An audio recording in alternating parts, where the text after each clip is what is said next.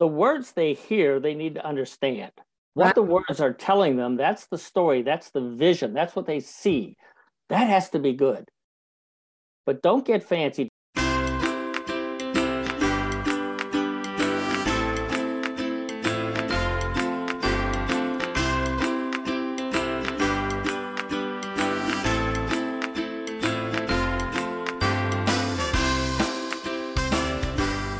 Welcome to the Million Dollar Speaker Podcast. Hi, I'm Arvee Robinson. I'm the Master Speaker Trainer, International Speaker, and author of Speak Up, Get Clients. And this podcast is all about how you can become a million dollar speaker, how you can reach millions with your message and make millions doing it. And today we have a very special guest that I would like to introduce you to. We have a truly a million dollar speaker, uh, and that is Chuck Hooper. Chuck is a professional speaker, speaker coach, and he says a pretend author. Prior to being in the speaking business, his claim to fame was a speaking intelligent consultant specializing in data visualization analytics. He brings over 56 years of experience with him.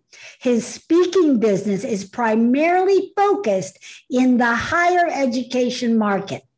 Chuck currently stays busy as the Dean of the Speakers Academy for the Northern California chapter of the National Speakers Association. And today, Chuck is going to share with us 15 speaker success non secrets. So let me welcome Chuck Hooper. All right, welcome, Chuck. Welcome. Thank you, Arvee. It is my pleasure to be here. I am so excited to have you. You are truly a million dollar speaker and have so many million dollar tips to share with our audience today. So, the first question I always like to ask my guests, and one of the most important ones to my listeners, is what are the characteristics of a million dollar speaker? There are a few characteristics I'd say. One is persistence. No matter what you do, if you're not persistent at it, you're not going to succeed. And probably the single biggest one is what do you fix for the audience? Mm, If if you're going to speak and you want paid well, you have to fix something. The analogy I use is you have a major leak in your kitchen. It's flooding, and you call a plumber, and he shows up 10 minutes later with a bag of tools. He throws it on the ground and says, In 20 minutes, I can teach you to use every tool in this basket, in this bag. You don't want that. No. You want them to come in and fix your problem. So I look at the better speakers, the ones that make money, they're plumbers. They come in and they instantly fix the problem. Persistence, fixing the problem. Absolutely. Obviously, they have to have good content, good stage presence, virtual or live. You know, all those things we hear over and over again. It's like su- successful speakers' secrets. There are no secrets. There's only going to be one thing that I'm going to say today that you probably haven't heard before, maybe two or three. There'll probably only be one. Right. And you know what? That one could make all the difference in the world. It could turn somebody from a regular mediocre speaker into a million dollar speaker. It could be the game changer. So I want you to share, I want you to just kind of be a, a dump, a brain dump kind of of all of your knowledge as much as we have time for today, Chuck, because I know you have been speaking. How many speeches do you think you've given in your lifetime, Chuck? How many? A ballpark. I, I haven't counted. It's four digits, Ah, it's got to be but I haven't counted. At least. I, I'm not one of those that sits back and says, "Well, I did one, I did two, I did three, I did six this way." I just don't do that. Uh, Yeah. It's not in my mindset. I have too many serious things to think about. It's that persistent thing that I talk about for the high-paid speaker. being persistent is not just persistent in counting your own, you know, tracking your own accolades. Right. It's being persistent in your goal. And if the goal is money or the goal is to just impact, you know, make the world a better place make the world a better place. Yeah. I love the fixing, finding a solution for your audience. So tell us, Chuck, a little bit about how you got into being a professional speaker. I know everybody wants to know. How did you step into that? Because you've been paid to speak. You are truly a professional speaker. So tell us how you got into it. Well, in the speaker industry, I say there are two types people that are paid to speak and people that speak to get paid. I was one of those that did the speak to get paid for many years. Right. And 2000, somewhere in the early 2000s, I don't track dates, I was doing work with a software company. And they were a startup, big deal three founders were having a board meeting. And before the board meeting, they get a call from a large association that said, We want one of the founders to speak at our association meeting. And the founders were having that board meeting. So one of them said, We can't do it, but we know someone that can. Ah. Said, Talk to Chuck Hooper. He knows about the company. He's done presentations for us for years. Talk to him. So they called me in in the next seven or eight years, I did 24 keynotes and breakout sessions for that association. So I went from speaking to get paid, speaking as a consultant to drive business, to getting paid to speak. And even with that association, forget the others, but with that association, they invited me to speak at their 100th anniversary wow. conference. It had 5,000 people, 2,800 of them were my target audience oh. entities. So I paid to speak. I paid for the conference. I paid for my cross country flight, five nights hotel in Manhattan. I paid for joining their association, everything. But in 50 minutes on stage, I drove six figures in consulting in the next few months. Nice. Good. You know, and, and, you're told you well you can't sell from the stage. No, I realize that. But what you do is in your bio. What you accomplish and what you do is in your introduction many times. So the audience has a feel for what you do. That's right. In yeah. your speech, you give them fixes to the problems you know they have. Fix their problem. And when they know you can fix it, they will bring you in. So you you can leave a large conference room of 5,000 people. Uh, you maybe you brought a couple of hundred business cards and you're out before you get out of that auditorium. Right. They seek you out. They stop you. They look for you. You don't even have to have a table or a booth. They'll no. you because you can fix their problem. I love that. So let me reiterate. So there's you said two tracks to speak. Speak to get paid and get paid to speak. Is that right? Right. Now, when you went to that conference, you paid your own way, but mm-hmm. you getting paid to speak at that hundred year? 100? No, I was not. Okay, but they invited you to come and speak. Mm-hmm. And you made more money. This is what I. I oh my God! made more money than you ever could if you got paid to speak. Absolutely. Right. And, and it's more than just getting a deal with somebody in the audience. I had a gentleman call me once from an organization. He said, My wife was at a conference that you spoke at, and she came home and said, You need to talk to this guy. I think your company could use this. Whoa. So you have this yeah, but viral yeah. effect. Yeah, ripple effect. You impact a small group, or in this case, thousands. You impact them, and they take the message somewhere else. Right. And and honestly, after that meeting, I, I didn't do any marketing or sales for a year and a half. meeting kept me busy week after week for a year and a half. I love that. I love that. And that is absolutely the message that I want everyone to hear is that, you know, everybody's like, well, well, why should I pay to play? Now it's a pay to play, right? It used to be a paid to speak and then speak to get paid. And now it's actually uh, a pay to play out there. Mm-hmm. Speaking world and people are like well why should i pay to play? Now i'm not saying you got to you want to pay to play every single time. I'm saying be open to it take a look at it because it could also pay off. So if you had to pay you know to play at that let's say they said okay chuck we, we want you to pay $2000 for 15 minutes on stage. Would you do it? Knowing what you know now it depends on who the audience is. No, I mean the same audience, every same scenario that you would oh.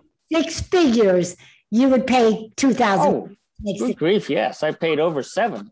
Yeah, yeah, and it, and it, came back the next week. Amen. And then it kept coming back. So if someone had an opportunity, Chuck, to pay to play, like say now in this environment, what advice would you give them? What would you tell them to look for to make sure that they got the ROI that they needed to get? Who's the audience? It's all about who is the audience. Is it your and how many people are there? If it's five people of your target audience, probably not worth it. Right. Because you know, even one out of five would be good. But if it's in my case, 2,800 people of my target audience, oh hell yes. Yes. The other thing I re- I always recommend people ask is is it the eh, the event host, the event producer, the event host, is it their first rodeo? Because if it's their very first event, you might not want to do that particular one because there's no track record. So I think that's another important question. Well, well, let, us separate two instances here. Okay. In the one where I paid seven thousand dollars, it was an association that I had been associated with. I, had done presentations for them before. I knew people. Record. And it was their 100th anniversary conference. So they had some experience.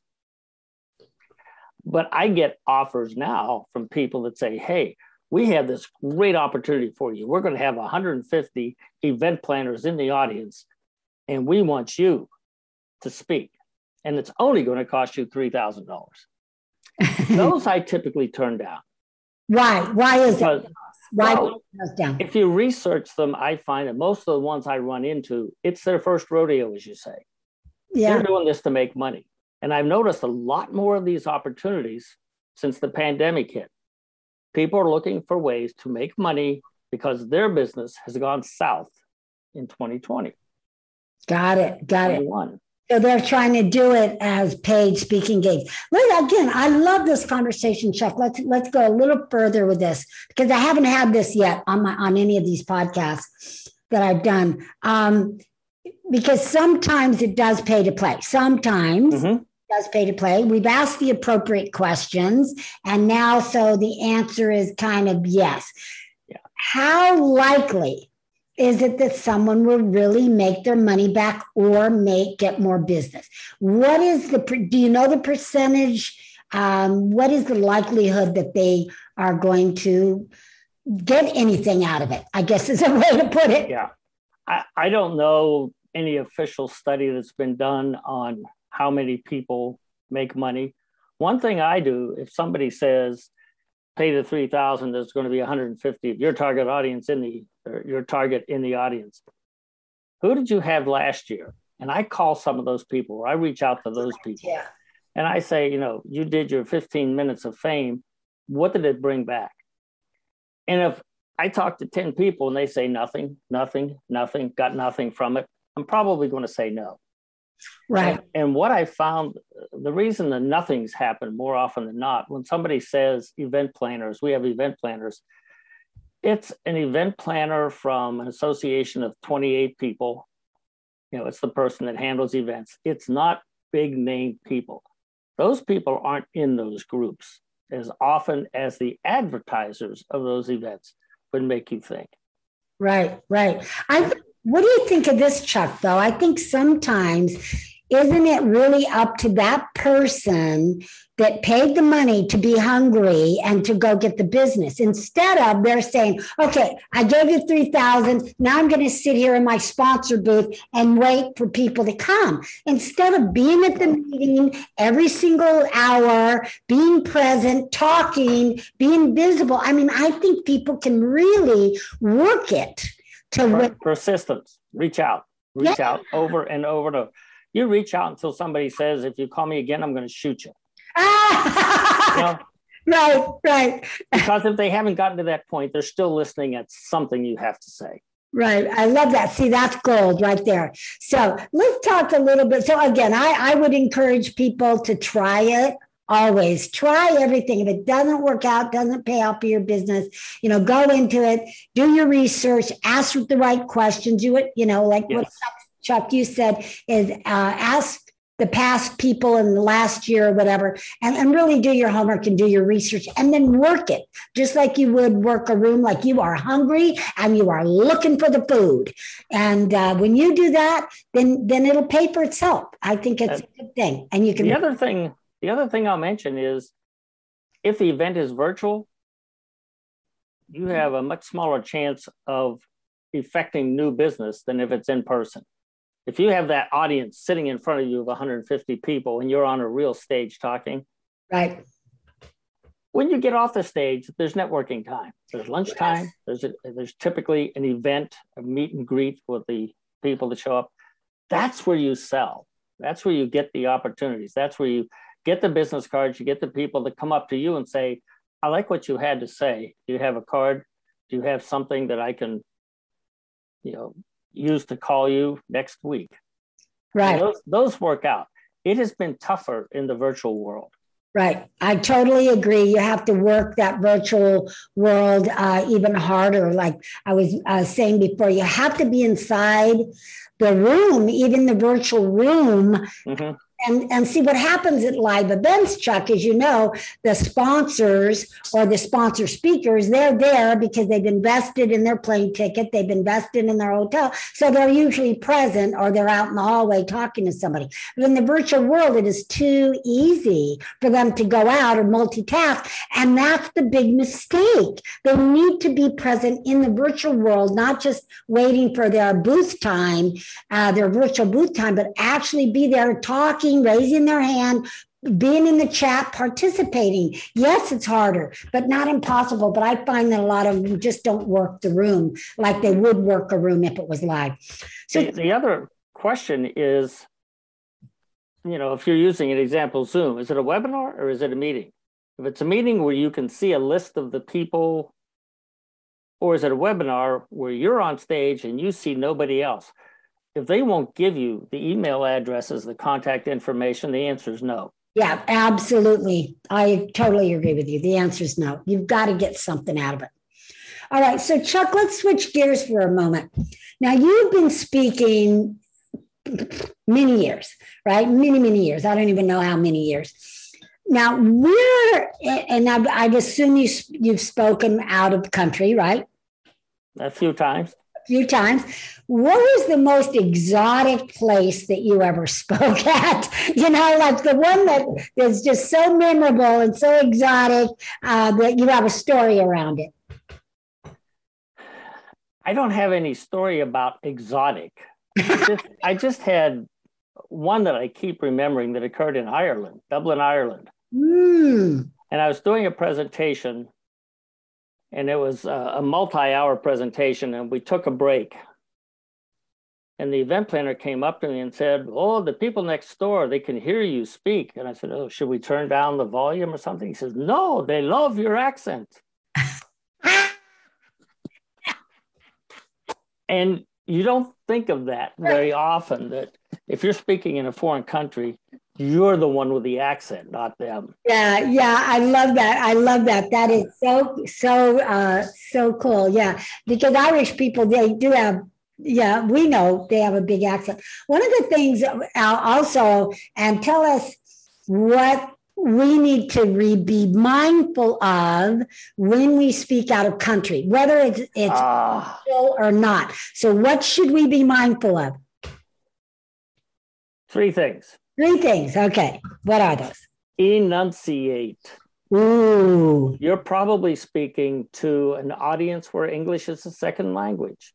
And even if you're going through an interpreter, and I've had to do that a few times, enunciate, speak slow. And here's the tip that may be the one you haven't heard before from a group do not use contractions. Okay. Don't say can't. Okay. That's a big one. What are you emphasizing when you say can't? You're emphasizing the can. I can't believe it. Oh, To an audience whose native language got it. does not have contractions, they just heard you say, I can. Ah. Oh, And you want to emphasize the not. I cannot believe this.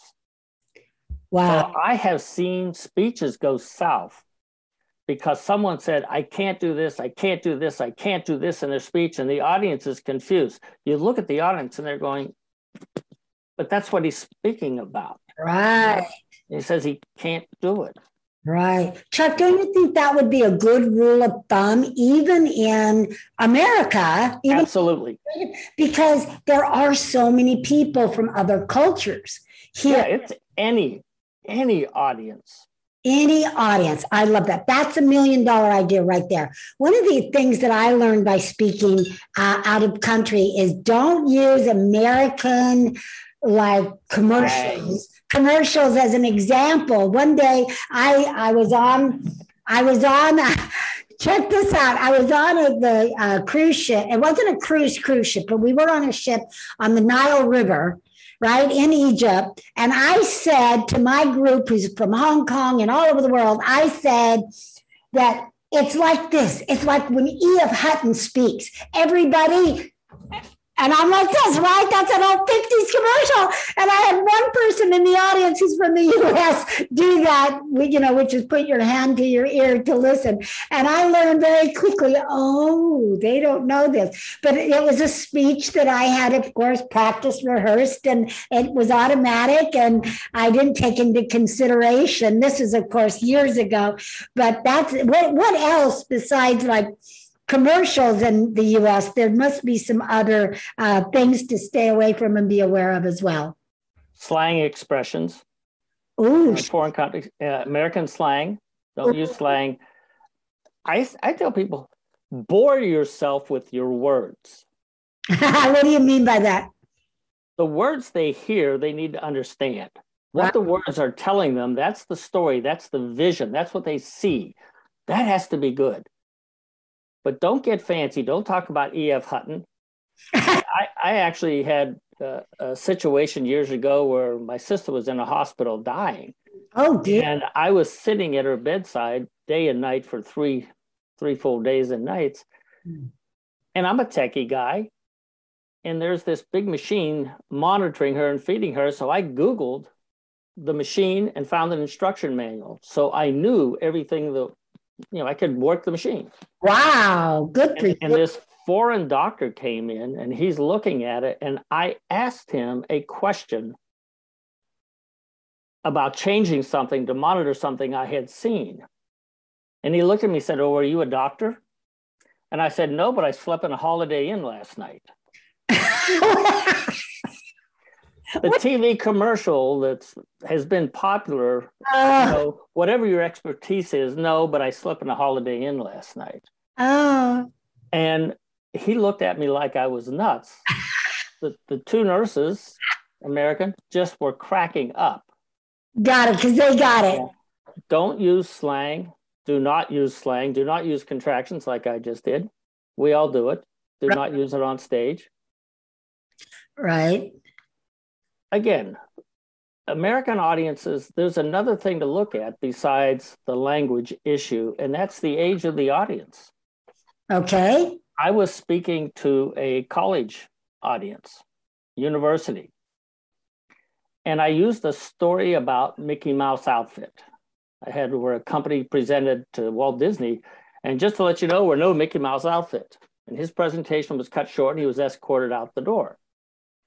The term Mickey Mouse outfit dates back to the late 50s, early 60s Hmm. post-war Japan, when the outfits and the watches coming in, the outfits had two different size arms and legs, and the watches had hands and bezels that fell off. Mickey Mouse outfit, the connotation was very poor quality. Oh, And it got associated with Disney because they're the ones that had contracted for all of this. So the very poor quality, a Mickey Mouse outfit is something they do not want to hear.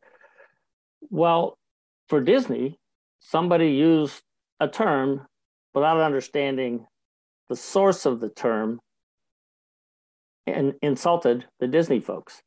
When I said it to a college crowd audience, they looked around because they'd never heard the term. Right, right, right. Right. You know. I think that that's key as far as again, stay away from slang, even in the US, even in your own native country, whatever that is. Because one of the pet peeves that I have, Chuck, is when people say, you guys, in a mixed audience. I am not a guy. I don't like to be called a guy. And younger people, the younger group, of course, they do it more often than the older group. Yeah. But either way, I teach my students if you catch yourself saying you guys, say you guys and gals, you know, but just be safe and say, ladies and gentlemen, no one is going to get insulted by being called a lady or a gentleman. You know, worst case, you could say folks, but never ever say you guys when you're addressing an audience. I don't care where it is, stay away from that term. And if, again, if you hear yourself, just correct it because I have had uh, people, some of my students have told me other people have done that and they've gone to them as a speaker and they've said something to them at the end of their talk and they didn't buy from them because they said you guys. I mean, we are, our what we say can make us money or cost us money. It can sell or it can repel. So we always have to be careful of what we say. Anything I, say to I, I tell people one of the things I do when I'm working with a group of potential speakers or speakers, and most of my audience is corporate management and executives going to conferences, and I help them before they go. We all know what a post mortem is. Somebody dies, a medical medical examiner figures out why that person died. Right. What I preach, the final thing you do before you deliver your speech, and hopefully a week in advance, you do what I call the pre-mortem. You figure out what's going to kill your speech before you give it. And you do that, let's suppose you're a, a college student. Give your speech to other students. And there's one requirement they must find something wrong. They must. This is not Toastmasters where you praise them no matter what they do. you must find something wrong. If you're a business person, you've been part of a team and you're the one that's been elected to give the presentation, you give the speech to your team and they're not allowed out of the room until they find something wrong, each one of them. And you repeat the process. You fix what they said wrong, you give it again. And you do it until everybody finds ridiculous things that are laughable. And they laugh about it because there's nothing wrong. Right. That's how you get away from the you guys, the E.F. Hutton, right. the Mickey Mouse things. Somebody's going to bring it up and say, no, here's what might happen. Don't use that. Right. No, I I totally agree. If everyone would do that, there would be better speeches. I don't know about you, Chuck, but some you know, as a speaking coach, and I know you're a fellow speaking coach, it is painful to see someone stand on stage and I don't want to say fail, but not do as good a job as they could have done if they just did what you said, either get it in front of somebody that knows, or, uh, you know, again, I think it's key because just giving it in front of your, um, you know, your husband, your wife, they're going to be praising you. They're going to say, good job. And we want that. I really think you have to get a speaking coach. You need to, you know, give that speech in front of people who know how to look for things and know how to make it better. Uh, so what do you, what do you think about that? You know, just really get no, it. The people you give it to should be representative of yeah. your target audience, okay. representative of where you're going to be. If it's a younger crowd, practice in front of younger people. If it's an older crowd, practice in front of older people. But the key is they must find something wrong. Right. And, and if you can do that and reiterate the process to where they find something wrong, I have found by the third time there's nothing they'll find wrong. You have fixed everything, the speech is perfect. Now be confident when you give it that right. you're not making a mistake. Confidence right. is important. I love that. Find something wrong. Find something that um, people can improve, that that person can improve. Now, I heard a speech last night, and it was like, this uh, woman was talking really fast. I mean, she had a lot of other things that she could have improved, but she comes up to me afterwards, knowing I'm a speaking coach, but not one of my students. And well, what do you think? What do you think? What do you think? You know, she's like, uh, you know, I really want the honest truth, and I'm not going to give it. You know, I'm not going to really give it, but I did say. Well, you kind of talked a little fast. It was hard to follow. And she goes, here's what she said to me, Chuck. She goes, Oh, people tell me that all the time. And I'm thinking to myself, then why don't you do something about it? You know? So it's like, okay. But uh, it was so fast, I couldn't, and I talk fast but I do take a breath. And this person didn't even take a breath. But if someone tells you something over and over and over and over and over again, it might become a listen and to seek out a speaking coach or to fix it yourself. Because how can you fix your audience? How can you fix their problem if you can't even fix your own? Yeah, I, have been told uh, years ago that I need to smile more when I'm on stage because I was a deadpan speaker, even when I'm telling a joke.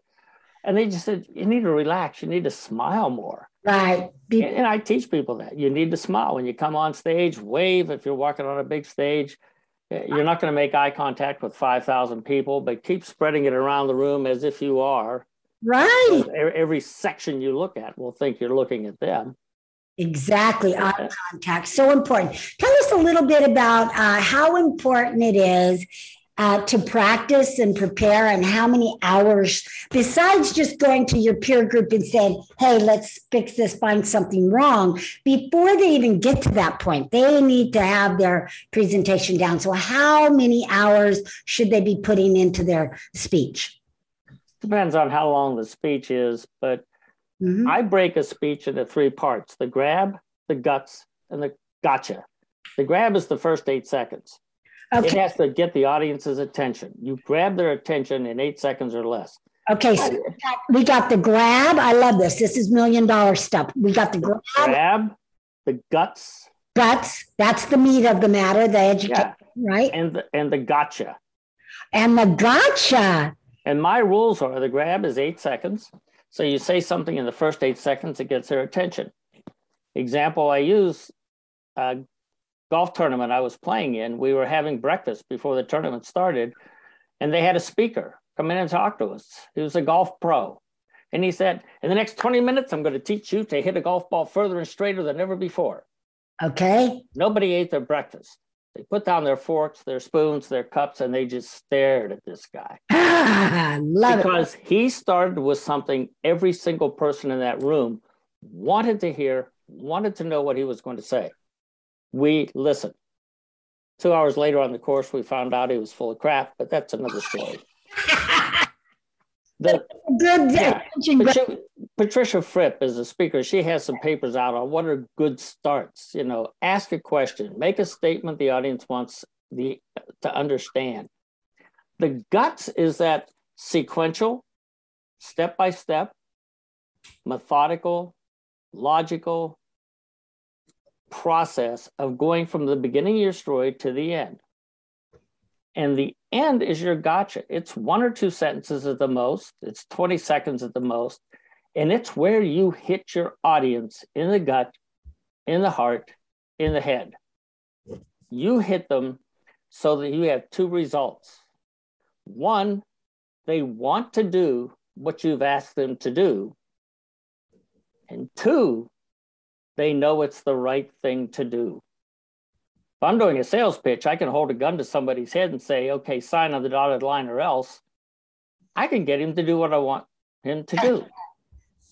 But he needs to know it's the right thing. And that that's that's the thing that a lot of people miss. Right. So so is the sales piece or the in what I call the invitation in my world, is that during the guts or during the gotcha? In your in your system? That'd be toward the end of the uh, guts. The gotcha? Or the, the end of the guts. Guts. The gotcha itself is that thing that it's that final sentence where you tell them what to do. And it can't be as simple as uh, click on my link and go sign up. Okay. That's, that's earlier. Okay. It has to be something. And what's interesting, it can be silence. Oh. I had a lady, lady that was a charity, worked with a charity group getting donations for a children's foundation. And she said she speaks to these audiences of 60 or 80 people when she gets $40 from the audience, maybe 60 on a big day when she asks for donations. Wow, that's no, that's not good. Oh, I said, How do you do that? Give me your speech. And she Yeah. goes through this eight minute speech, word for word, everything. She's it's beautiful. And she gets to the end and she says, Now that you know what your donations can do for these children, take out your checkbook, take out your wallet, take out your purse, donate. We'll have somebody circling the room with a basket. That doesn't sound very compelling, does it? But but then she said, Okay, thank you for having me. Everybody have a nice lunch and go. And I Oh, said, if you just do what you did, and when you get to the end, after you said take out your purse, your checkbook, your wallet, and donate, shut up. Don't blink, stare. Stare at that first table to the wealthiest looking lady at the table, and don't stop staring till she reaches for her wallet. Then stare to somebody across from her. Then go to the next table. She saw me a few weeks later and said, I did what you said. I stared at somebody. It didn't take her 15 seconds to pull her purse out and reach for her wallet. The guy across the table from her pulled out his wallet immediately. And the next thing you could see, it was just going viral through the room. She says, I got $1,200.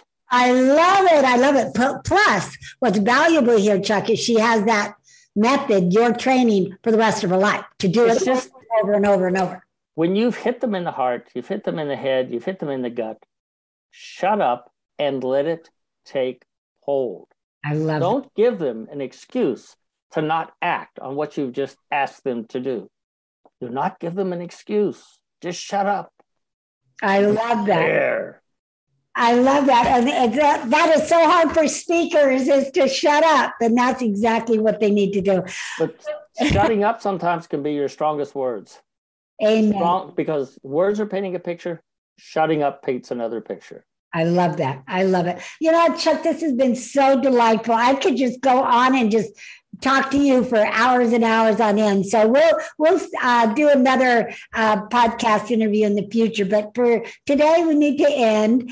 But uh, how would somebody get a hold of you, Chuck, if they wanted to hire you, or they wanted to ask you a question, or wanted more information? I think my email address is up there. All right. So Chuck, Chuck at speakerpresenter.com. Right, Chuck at speak, and we'll put it in the show notes as well to make sure that if anybody that listens wants to know more, because you've just been brilliant today and share. Well, you're probably brilliant every day, but you've just shared your brilliance with us today, and we just so appreciate it. Now, Chuck, one last question. If you were talking to a brand new speaker, knowing everything that you know right now, what would your number one advice be to them? Get a coach, not me. Get multiple Why coaches. not you? Why not you? Well, no, no, no. I, I'm not. You're not. I'm not selling at that I'm point. not. Take me. Take me. Arvee Robinson, great coach. You know, I I tend to send people to coaches that will help them depending on their level. If a new speaker comes to me and says, and I ask them, what do you speak about? And they go, I can speak about anything. My answer is no, I'm not going to coach them. I said, when you figure out what your passion is, what your purpose is, and you can live it, there, there's an old saying. Um, Mark Twain said there are two important dates in everyone's life the day you're born, and the day you find out why. I'm, I'm going to add a third date to that. It's the day you march to your why. Hmm. And the speaker has to have their why. And the march, are you truly going to do it? My advice to speakers is, is based on a series of questions I'll ask them about what's their topic, what's their skill level. And, and I get, oh, I'm really good. And then I listen to them and they're really bad. So it's not a piece of advice is a one thing you give right up front. You need to banter back and forth a little bit to find out where they really are before you lay down the rules. Right. Absolutely correct. Absolutely. All right, Chuck. Well, I'm going to have you back on the show in a few months because I know you have a lot more knowledge to share. But today has just been such a delight. You are just so brilliant, like I said. And um, again, I encourage everybody to just check just reach out to you and just chat with you now you do one last thing you do do meetings you have nsa um, meetings you have an nsa organization do you want to just share real quickly about if someone uh, wanted to join that organization how they would do that Sure. National Speakers Association, not the National Security Agency. NSA, the National Speakers Association, is an association of professional speakers and people that want to be professional speakers. You can go to the nsa.org website or nsaspeaker.org website and sign up as a what's called an essential member. If you're a professional speaker making 25,000 a year, you can sign up as a professional member. If you're not, you, want to be or just speak for free, sign up as an essential member. Once you sign up as an essential member or professional member, then look for a chapter in your area. There are, I think, 32 chapters around the country. I'm in Northern California. We have one. There's one in Los Angeles. Right. The the chapters are subgroups of national that have their own meetings, their own trainings, their own get-togethers, networking, but they're there to help each other. In the speaker world, I don't think we are competitors. Arvee said, you know, she's a coach, I'm a coach. I would never consider her a competitor because she has her way that right. might work better for some people than my way. And I think we help each other. Mm. So NSA, and then look for local chapters of the National Speakers Association. Amen. And just to, to the coach, I mean, I've had many different business coaches for many different reasons. And so you don't just have one speaking coach, you have many speaking coaches for different reasons. So you continually learn how to speak and get into an organization like NSA, where it's a community of supporters and like minded people, and you can talk about speaking and you can exchange speaking engagements and speaking ideas and speaking mm-hmm.